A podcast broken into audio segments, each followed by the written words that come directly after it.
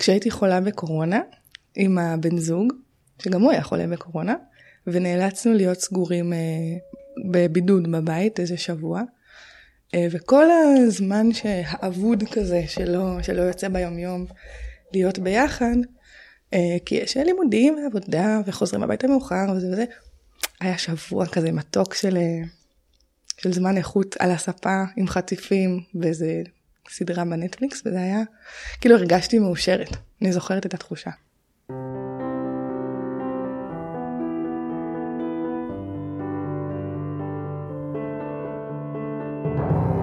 שלום, אני טליה שר, ואתם על מי רוצה נס, פודקאסט שנועד להכיר לכם מקרוב את החיים לצד התמודדות נפשית.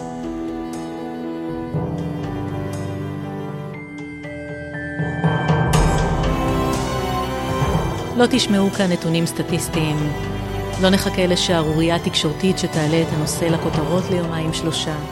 אנחנו כאן באופן קבוע, נכנסים ליומיום, לחדרי חדרים, ובעיקר לחדרי הלב.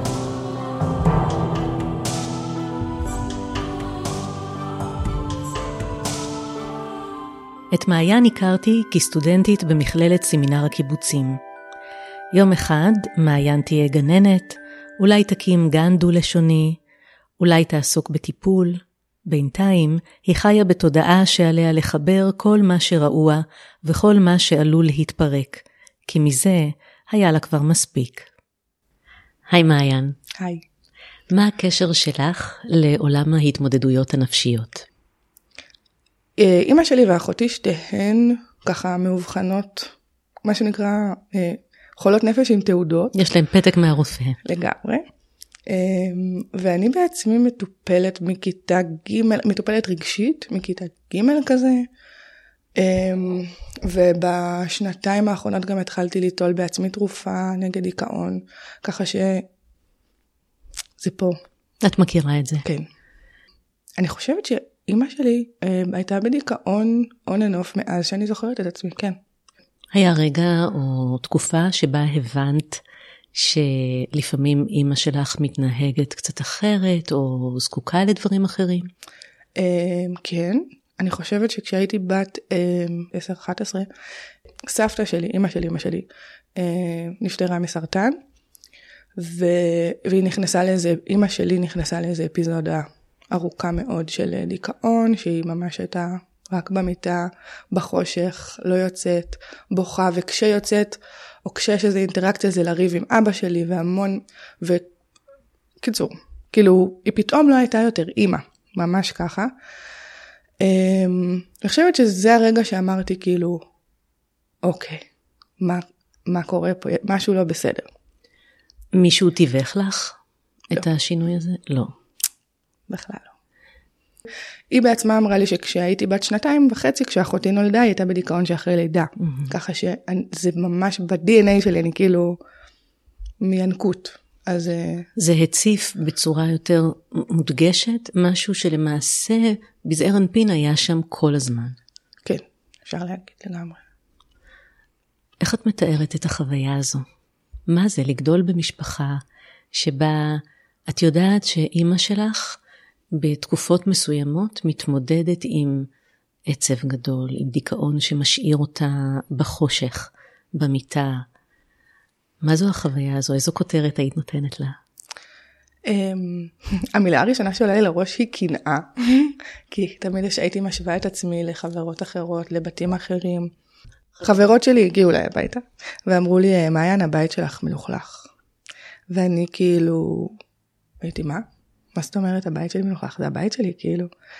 פתאום התחלתי לראות דברים שעד אז, עד כיתה ה' כזה לא ראיתי. ככה שהמילה הראשונה שקפצה לי לראש היא באמת קנאה, איזה חוסר יציבות כזה, איזה...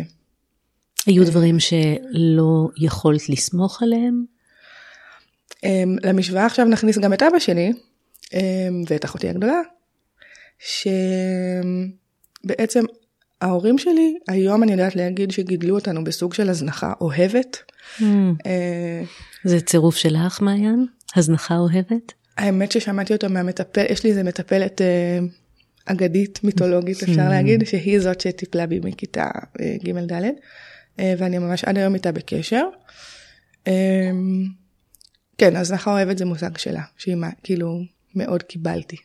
כן, יש בו משהו יפהפה. כן. וגם זה שאימצת אותו מבחינתי, אז הוא שלך, כי את מישירה מבט להזנחה. כן. באיזשהו שלב, עם נקודת המבט החיצונית, שפתאום התגלתה לך, את הבנת את ההזנחה, אבל את רואה כל הזמן גם את האהבה. כן, כי באמת שהאהבה הייתה, אני חושבת שאי אפשר להגיד שלא הייתי אהובה, אני חושבת שכל מי שמכיר אותי גם, אני יודעת לאהוב, אהבו אותי, אבל שני ההורים שלי באו בעצם בעצמם מבתים לא מתפקדים. אבא שלי גדל בקיבוץ, בבתי ילדים, אמא שלו נפטרה כשהוא היה בן 12, והשאירה לו גם אבא כזה חסום רגשית ושלושה אחים צעירים. כשפותחים את אילן היוחסין, כן. רואים כל מיני ענפים סדוקים מסיבות שונות. אני רוצה בנקודה הזאת של השיחה שלנו להגיד מאיפה ההיכרות שלנו התחילה. אז זכיתי ללמד אותך במכללת סמינר הקיבוצים, אני מרצה שם ואת סטודנטית שם, שנה ג', ודיברת באחת הפרזנטציות שעשית במסגרת הקורס.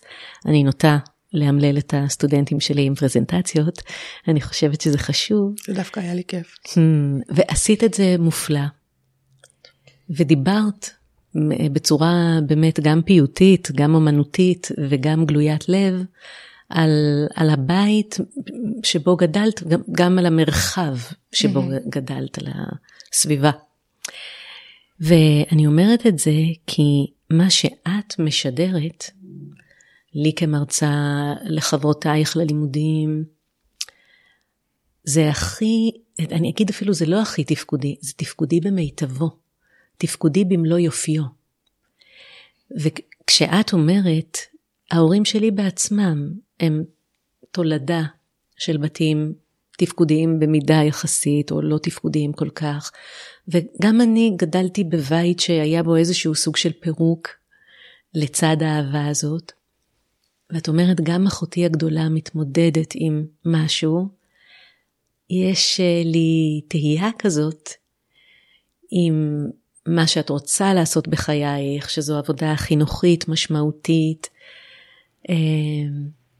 אם יש בכוחך, או אם יש לך איזושהי סגולה, שתשבור את הרצף הזה.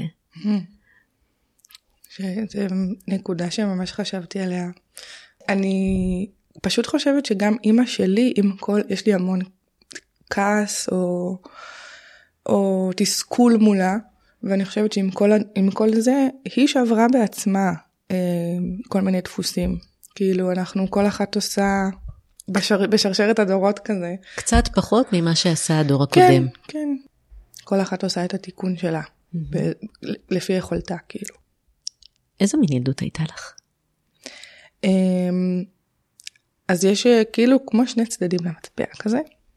אני מצד אחד יכולה, והייתי המון שנים, הייתי מדברת על הילדות שלי כנורא קסומה ומשוחררת, ושנתנו לי המון חופש וללא גבולות.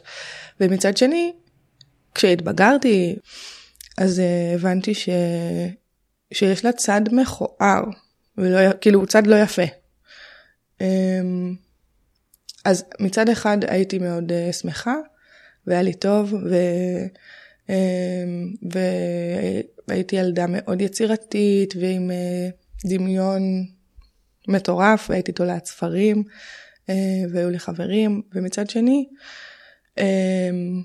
ההורים לא דאגו, כשלא הייתי בבית, מי שהייתי חוזרת מבית ספר, עד השקיעה או אחרי, לפעמים, לא שמו לב שאני בבגן או בכיתה א' ב' כבר גדולה, יוצאת מהבית בתחתונים, ולא שלחו אותי לאבחון בכיתה ג' כשאמרו להם, נראה לנו שיש לה הפרעת קשב וריכוז. אז יש לי הפרעת קשב וריכוז, ואני עשיתי אבחון ושילמתי עליו השנה. וזה משהו שוואלה דפק אותי, כאילו, אז יש פה, יש מטען. מי מילא את החלל הזה, את החלל ההורי בהיבטים האלה? אני מצאתי לי. הטבע גידל אותי בהרבה מובנים, כאילו אני ממש, כמו שאמרתי קודם, לא הייתי בבית. כאילו ראיתי טלוויזיה הרבה, אבל גם באמת הרבה לא הייתי בבית, היה לי את הטבע מסביב לבית, כזה שטח לא בנוי, וממש היו לי שם דמויות, העצה החכמה שהייתי יושבת בצמרת של העצה הזו נקבה של עץ. נכון, צריך להסביר באמת. עצת חרוב, יש לה שם, אני לא אגיד אותו כי זה קצת מביך. השיחים, החיות, הציפור, כאילו ממש... בנית לך יקום מיטיב. לגמרי. ומצאתי לי דמויות גם אנושיות, כאילו דודה שלי, אחות של אבא שלי, היא ממש, אני זוכרת שהייתי אומרת, הלוואי שהיא הייתה אמא שלי. ממש הייתי אומרת את זה בתור ילדה. היום זה כואב לי להיזכר, אבל כן. והייתה את המטפלת שלי. היא הצילה אותי בהרבה מובנים. את מתארת טיפול בתחילת כיתה ג'? כן. אז ההורים שלחו לטיפול. נכון, היה קושי, כן. כן, כן. זה באמת איזושהי דואליות מוזרה עם ההורים שלי. כן. כן. את יודעת, אני חושבת שברוב המקרים התמונה היא מורכבת. כן. אף שאנשים אוהבים לומר טוב, לא טוב. את אומרת שאחת מאחיותייך מתמודדת, ומבחינה בינה לבינך, שאת אומרת, אני מטופלת, ויש תמה שמלווה אותי בחיי, והיא חלק ממי שאני. מה ההבדל? כשאחותי הקטנה הייתה בת 14, אני חושבת, בערך, ואני בערך בת 16, ההורים שלנו התגרשו, אני נשברתי לחלוטין, באותו רגע, היא מן הייתה כזה, כן, ברור, אחותי הקטנה, בטח, מה, זה היה ברור. וכזה חודשיים, שלושה אחרי זה, כשאימא עברה לבית אחר, היא פשוט לא הצליחה לקום לבית ספר. כאילו, היא ממש ישנה כל היום, חודשים. והרבה הרבה הרבה הפסידה לימודים מכיתה ח' עד כיתה י"ב, בקושי סיימה את הלימודים, המורים מאוד אהבו אותה, היא בחורה מאוד אינטליגנטית, מאוד חביבה, נעימה, אבל כאילו, לא, היא ממש... היא נשארה במערכת, היא אבל נשארה בעצם נפלטה ממנה. בדיוק. התחילה איזה שירות לאומי, כאילו עצרה אחרי שבועיים או שבוע אפילו, אחר כך התחילה עוד אחד אחרי שבועיים, גם וזהו. והחיים שלה הם חיים של... כאילו מישהי שמגדירה את עצמה בדיכאון קליני,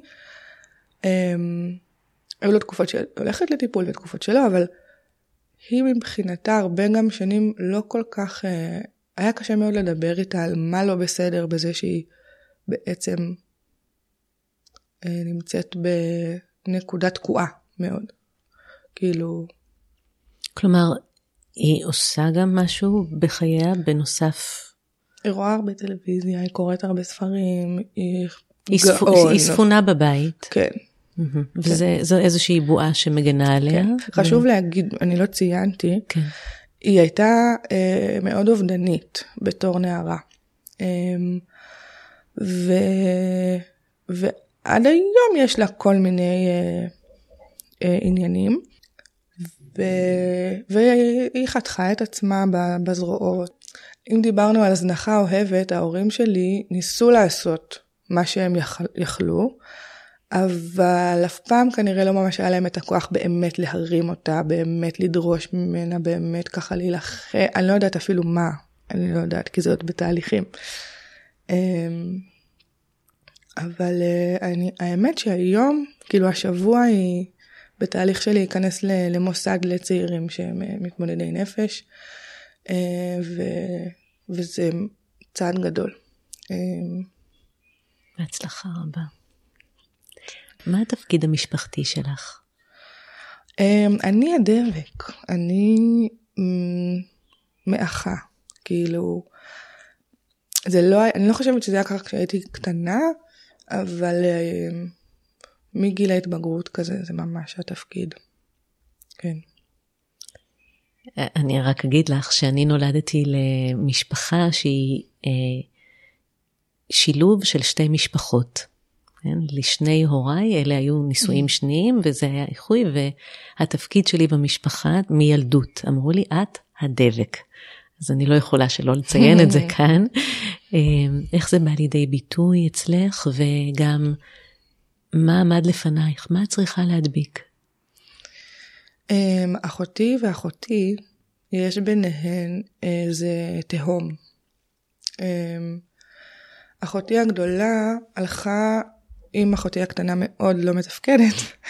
אחותי הגדולה היא הלכה לכיוון השני, לקיצון השני, היא סופר, היא טייפ A כזה, כזה ישר אחרי הצבא, הלכה לתואר ראשון ואז ישר לתואר שני, ואז לדוקטורט בלי בכלל רגע לעצור. ערכים שהיא מקדשת, אחותי הגדולה, זה לעבוד ולעזור לעצמך, כי גם היא גדלה עם ההורים שלנו, וגם היא התמודדה עם הפרעת אכילה, ועם דיכאון, ועם לחתוך את עצמה. וההורים, והייתה באה אליהם ואומרת להם, והם שגידלו אותנו הצעירות, הילדות היא גדולה ממני ב8 שנים, ומהקטנה ב10 ומשהו, כאילו, יש פער גדול, היא הייתה נערה כשאנחנו היינו ילדות שממש זקוקות לטיפול. אז היא הייתה באה אליהם ואומרת להם, אני חושבת שאני אנורקסית, אני חושבת שיש לי דיכאון, ממש היא סיפרה לי, נורא כואב לי להגיד את זה, אבל לא שלחו אותה לטיפול, לא עזרו לה, לא דיברו איתה על זה. אז יש לה פצע, כואב, מדמם, אבל היא כאילו מנפה את עצמה, וזה ממש ערך בשבילה. למרות הקשיים, להתגבר, לעשות, לעבוד. אני מניחה שמאוד קשה לה לראות, אם כך, את הבחירות לכאורה של אחותך הצעירה. לחלוטין. זה לב העניין, כאילו. אז יש ביניהן תהום מאוד מאוד גדולה, וההורים שלי התגרשו, והם ביחסים בסדר, אבל יש פה משפחה קרועה, וכולם אוהבים אותי, ואני אוהבת את כולם. וכמו שאמרתי, אני ממש משתדלת להיות ישירה וכנה עם שני ההורים שלי, כי החיות שלי לא עושות את זה. אני חושבת ש... לא יודעת, כאילו זה מוערך מבחינתם, לא יודעת. ההורים מעריכים או אחים? כן. ההורים מעריכים את השיח הזה. אני חושבת. יש איזו נקודה כואבת בשבילי, שגם קשה לי לפתוח, וגם... בכיתה, כשדיברנו אז, לא פתחתי. אחותי הקטנה, שבדיכאון מאוד, מאוד קשה, היא מגדירה את עצמה בפוסט-טראומה, והיוצרת של פוסט-הטראומה זו אני. שבתור ילדה, היא אומרת שהרבצתי לה, התעללתי בה, הייתי הביוזר שלה. ממש כך היא מגדירה את זה. וזה כואב, זה קורע לי את הלב, כאילו אני, באמת. אז היינו חברות הכי טובות, ממש ככה, גם היו מתייחסים אלינו הרבה פעמים, כאילו... תאומות כאלה. כן, ממש, בגלל הפער הקטן יחסית. וזה... כאילו אנחנו עדיין יכולות לדבר ככה, כמו חברות הכי טובות, ויש את הנקודה הזאת שאני יודעת, והיא גם אמרה, כאילו הזמינה אותי, הייתה באשפוז באיזשהו שלב, היא הזמינה אותי לשיחה עם פסיכולוג, ואחר כך את כל המשפחה, לשיחה עם פסיכולוגית בזמן אחר, כזה שנים אחר כך, ואמרה את אותו דבר. זה מקום כאילו מאוד מאוד קשה להיות בו. זה נרטיב שאת יכולה להבין על מה הוא יושב? מבחינה עלילתית, מבחינת האירועים? כן, לא, לחלוטין. אני הרבצתי לה, וקצת אולי באמת ראיתי בבובה שלי, לא בקטע, אני לא שופטת את עצמי, בקטע של אחותי הקטנה, ואני מחליטה פה, כאילו, מי על המחשב, ומה משחקות, וכאילו, זה גם היה דרך לשלוט, ודרך להיות חזקה. אולי גם להכניס קצת סדר, מול הרבה דברים שלא הייתי יכולה לשלוט עליהם. נכון. כשאימא שלי, אגב, הייתה בדיכאון הזה, שאני זוכרת, אחרי המוות של סבתא, המחשבה כמעט ראשונה שלי הייתה, טוב, אני אורזת קצת קרקרים, ושמה מתחת למיטה, כדי שאני אוכל לברוח עם אחותי הקטנה, למקרה שאבא ואמא התגרשו. אז זה גם מתן חסות, וגם דאגה. אני יכולה להגיד שלפעמים מתמודדי נפש, הבניית המציאות, הבניית העבר, נגועה בחוסר נאמנות או חוסר דיוק לאירועים בעוצמה שבה הם התרחשו. כלומר, הרבה פעמים יש איזה סיפור על עבר מסוים, שיכול להיות שכל הנוכחים האחרים, או כל האחרים שלקחו חלק בעבר הזה, לא מפרשים אותו ככה, ולא רואים אותו ככה. אבל יש שינוי עוצמה של אירועים מסוימים בהבניה של הסיפור בתודעתם. לפעמים זה חלק מהאופן שבו הם רואים את המציאות. באופן כללי, אני מניחה שחשוב לך שיאהבו אותך. זה כאילו אמירה שאפשר להגיד על כל אחד, אבל אני חושבת לא, שיש גוונים שונים או עוצמות שונות לצורך הזה. אם נחזור לשאלה של מה ההתמודדות שלי או מה הכוחות, אז באמת יש איזה עניין ספציפי גם עם אהבה, כאילו לחלוטין, ואני חושבת שזה מאוד מתחבר לאיך שגדלתי, כאילו זה שורש הדבר הזה. שבאמת היו רגעים שבהם ממש הרגשתי שלא אוהבים אותי כמו שאני. הייתי ילדה עם הפרעת קשב, לא מאובחנת, היפראקטיבית שיכולה להיכנס לטנטרומים וכאילו מאוד לא מבוססת רגשית, פשוט בכללי כזה קופצנית ומלאת מרץ. אבל ההורים שלי לא היה להם איך להתמודד עם זה. ואבא שלי היה נועל אותי בחדר, בצרחות, בבכי. אני חושבת שהמחשבה שהייתה לי בלב, לא בראש, הייתה, אף אחד לא אוהב אותי. אם ככה המצב, אף אחד לא אוהב אותי. אם נתקעו אותי פה בחדר, לבד, בצרחות, בבכי, לא אוהבים אותי. וזו מחשבה שעד היום ברגעים קשים כאלה של, זה קורה לי הרבה. אתמול חבר שלי אמר לי, את בוכה 4 פעמים בשבוע, זה קשה לי. וזה נכון, אני באמת מאוד, סף הרגישות שלי נמוך. זאת האמירה שממש נאמרת לי בתוך הראש. אף אחד לא אוהב אותי, לא אוהבים אותי. אז זה לגמרי דבר. לנורית זרחי יש ספר, אם אמא שלי לא יכולה לאהוב אותי, מי בעולם כולו יוכל. כן. מתי התחלת להסתובב בעולם, בתחושה או בחוויית הדהוד מהעולם, שאת אהובה? גם בבית הרבה פעמים הרגשתי אהובה, טובה וכו'. פשוט שם הייתה גם החוויה הקשה שלו. אני חושבת עוד על החוויה הביתית, שלפעמים הסתובבת בתחושה של, רגע, לא אוהבים אותי, ולפעמים ראית את האהבה הזאת.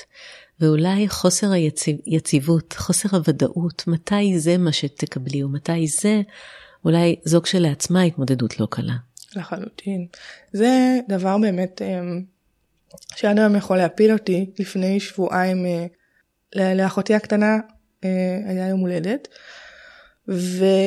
וקבענו, אמא שלי, אחותי והבן זוג, לצאת לאיזה מסעדה, ממש הזמנתי מקומות שבוע מראש וזה, ומאוד התרגשתי ככה לקראת הדבר הזה, כי חשב, כאילו הרגשתי ששתיהן במקום יותר טוב, אמא שלי עובדת ואחותי הולכת למוסד, כאילו יש שם איזושהי התקדמות.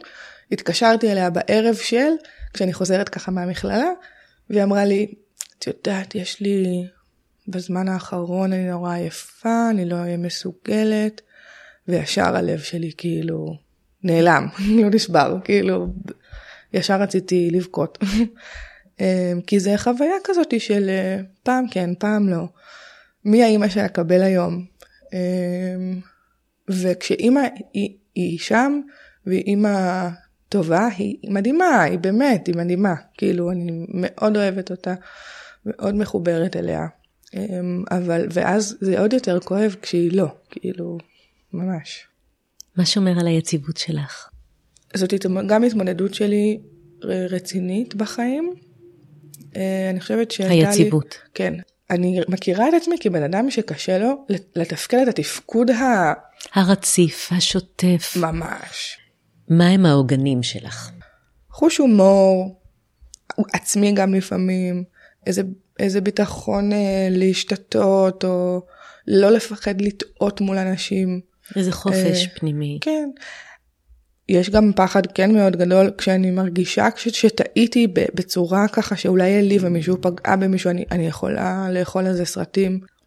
ואת גם מכירה בתבונה שלך, באינטליגנציה, בכישורייך הקוגניטיביים, את ערה להם? כן. אוקיי.